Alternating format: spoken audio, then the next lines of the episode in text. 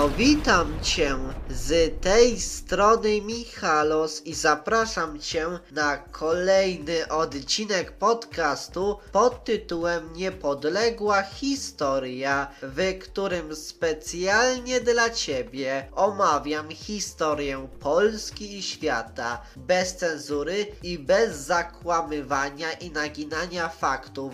A tematem dzisiejszego odcinka będzie historia Władysława II Jagiełły. W 1377 roku po śmierci ojca Władysław II Jagiełło objął władzę w Wielkim Księstwie Litewskim. Jednak niestety po jakimś czasie rządów został usunięty Jagiełło z tronu przez stryja Kiejstuja i zesłany do Witebska. Jednak na szczęście po roku czasu odzyskał swój tron i swoją władzę. W 1382 roku na wyspie rzeki Dubisa ustalono czteroletni rozejm pomiędzy Litwą i zakonem krzyżackim, a jednym z warunków tego rozejmu była obietnica, że Jagiełło w ciągu czterech lat wraz z braćmi przyjmie chrzest a co ciekawe, jest to oczywiście z punktu geopolitycznego i z punktu politycznego to, że narastający konflikt z Moskwą i wzrost zagrożenia ze strony zakonu krzyżackiego zmusiły Jagiełłę do rezygnacji z dotychczasowej polityki. No a objęcie panowania w Polsce umożliwiło umożliwiło mu zmianę polityki prowadzonej przez jego przodków. Chodzi mi tutaj oczywiście o zaniechanie ekspansji litewskiej na wschód i podjęcie nieubłaganej walki z zakonem krzyżackim oraz wspierającą go dynastią luksemburską. A co ciekawe jest to, że nie wiadomo kto podsunął myśl zawarcia małżeństwa Jagiełły z którąś z córek Ludwika Węgierskiego. No oczywiście przypuszcza się, że tą myśl dotyczącą małżeństwa mogli podsunąć Litwini, Polacy, czy też nawet matka Jadwigi, Elżbieta Bośniaczka, ale oficjalnie nie wiemy kto podsunął tą myśl, no i chyba na tym zostaniemy. Z kolei w styczniu 1385 roku w Krakowie poselstwo Jagiełły w zamian za rękę Jadwigi i koronę polską zaproponowało Unię z Litwą na następujących warunkach. Po pierwsze przyjęcie chrztu, po drugie przywiezienie do Polski skarbu, po trzecie, zapłata Habsburgom 200 tysięcy florenów za zerwane zaręczyny Jadwigi z Wilhelmem Austriackim. Po czwarte, przywrócenie utraconych przez Polskę ziem. Piąte, zwolnienie jeńców polskich. Szóste, przyłączenie do Polski na zawsze ziem litewskich i ruskich. No a umowa przyszłej Unii została podpisana w Krewie 14 sierpnia w 1385 roku. No a w styczniu 1386 roku Jagiełło przybył do Polski, a w Krakowie 15 lutego w 1386 roku przyjął Jagiełło chrzest, na którym nadano mu imię Władysław, a 18 lutego z kolei poślubił Jadwigę, a 4 marca został koronowany na króla Polski. No a zgodnie z podjętymi zobowiązaniami w 1387 roku doprowadził do chrystianizacji Litwy i wydał wielki przywilej bojarom litewskim, nadając im swobodę dysponowania majątnościami dziedzicznymi i zawierania związków małżeńskich przez dzieci. No a wolności te zostały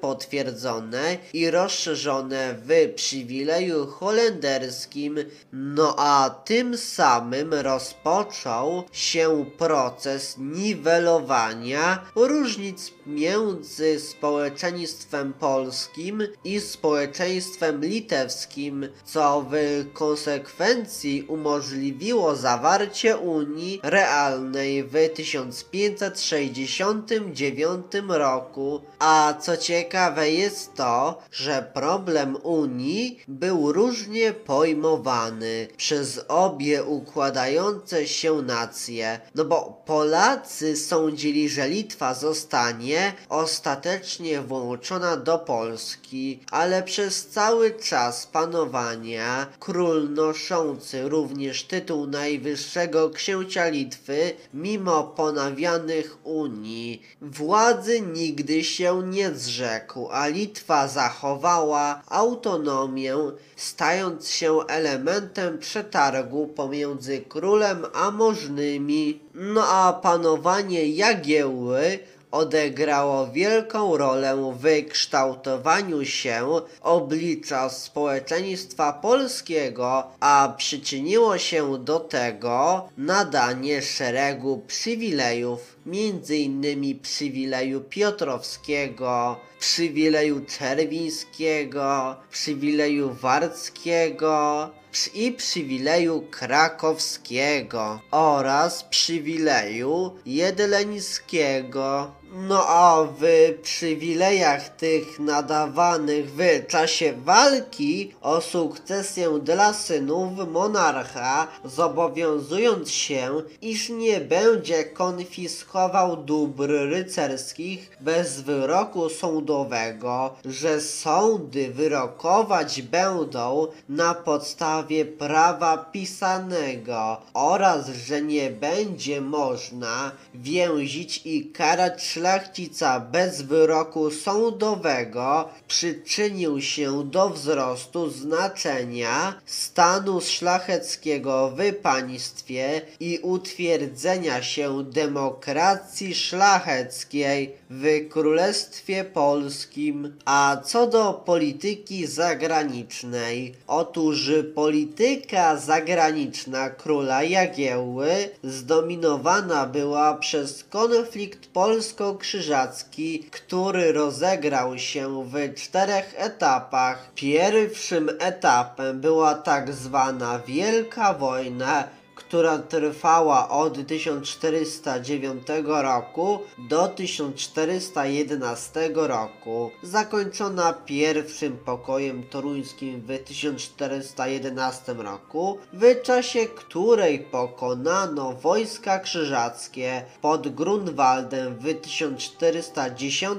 roku. Z kolei drugi etap to wojna głodowa w 1414 roku, a trzeci etap to wojna golubska zakończona pokojem melneńskim. W 1422 roku no a czwarty etap to w latach 1431-1435 zakończony już po śmierci Władysława Jagiełły pokojem w Brześciu Kujawskim. A co do kultury, otóż w dziedzinie kultury z jego imienia łączy się odnowienie w 1400 roku Akademii Krakowskiej. A co ciekawe jest to, że Jagiełło potrafił praktycznie wykorzystać potencjał Uniwersytetu, czego temu dowodzi udział polskiej delegacji na soborze w Konstancji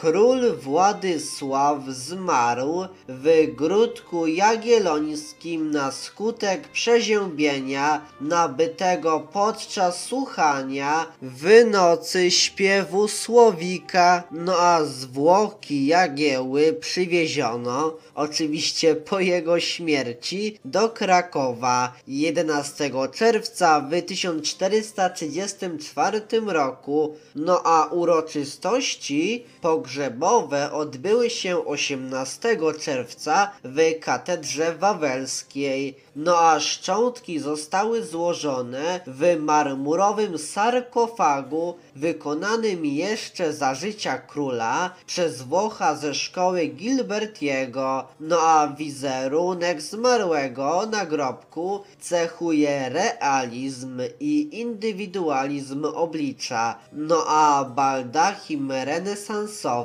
znajdujący się nad sarkofagiem królewskim ufundował w 1524 roku wnuk króla Zygmunt I Stary. Jednak zanim Jagiełło zmarł, to był czterokrotnie żonaty. Otóż pierwszą jego żoną była Jadwiga Andegaweńska, czyli córka Ludwika Węgierskiego i wnuczka siostry Kazimierza III Wielkiego i Elżbiety. Miał z nią córkę, Elżbietę Bonifację, która zmarła zaraz po urodzeniu, no a drugie małżeństwo z Anną, córką Wilhelma, hrabiego Cylli i Anny, córki Kazimierza III Wielkiego, miało na celu umocnienie pozycji owdowiałego króla przez powinowacenie z wnuczką ostatniego piasta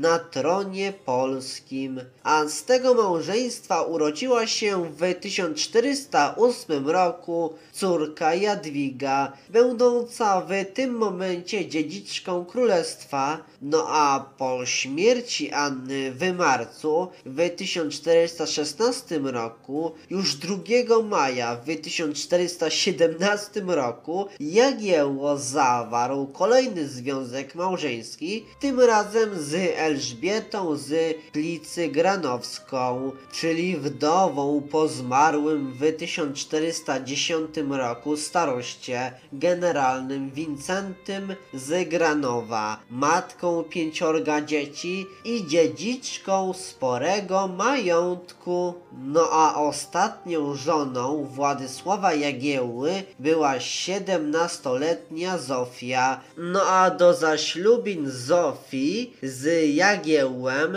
doszło w lutym w 1422 roku, a z kolei co ciekawe, koronacja odbyła się dopiero 5 marca w 1424 roku, a w kilka miesięcy później, czyli 31 października w 1424 roku urodził się długo oczekiwany syn Władysław, no a 16 maja w 1426 roku urodził się z kolei drugi syn Kazimierz, a 30 listopada w 1427 roku urodził się już trzeci potomek Kazimierz Andrzej, a walka co ciekawe o warunki dziedziczenia tronu i pojawiająca się sprawa zarządzania państwem po śmierci wiekowego już króla doprowadziły do oskarżenia królowej o wiarołomstwo i nielegalne pochodzenie jej synów,